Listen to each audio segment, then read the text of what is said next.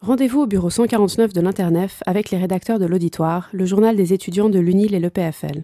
L'équipe recrute actuellement de nouvelles plumes pour la rentrée. Mais faut-il être un lettreux pour écrire dans l'auditoire?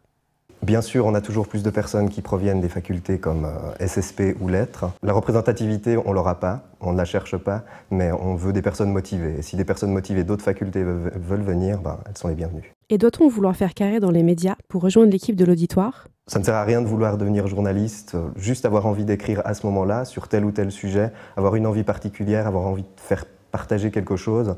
Si la passion du journalisme vient par la suite, pourquoi pas, mais c'est de loin pas un prérequis.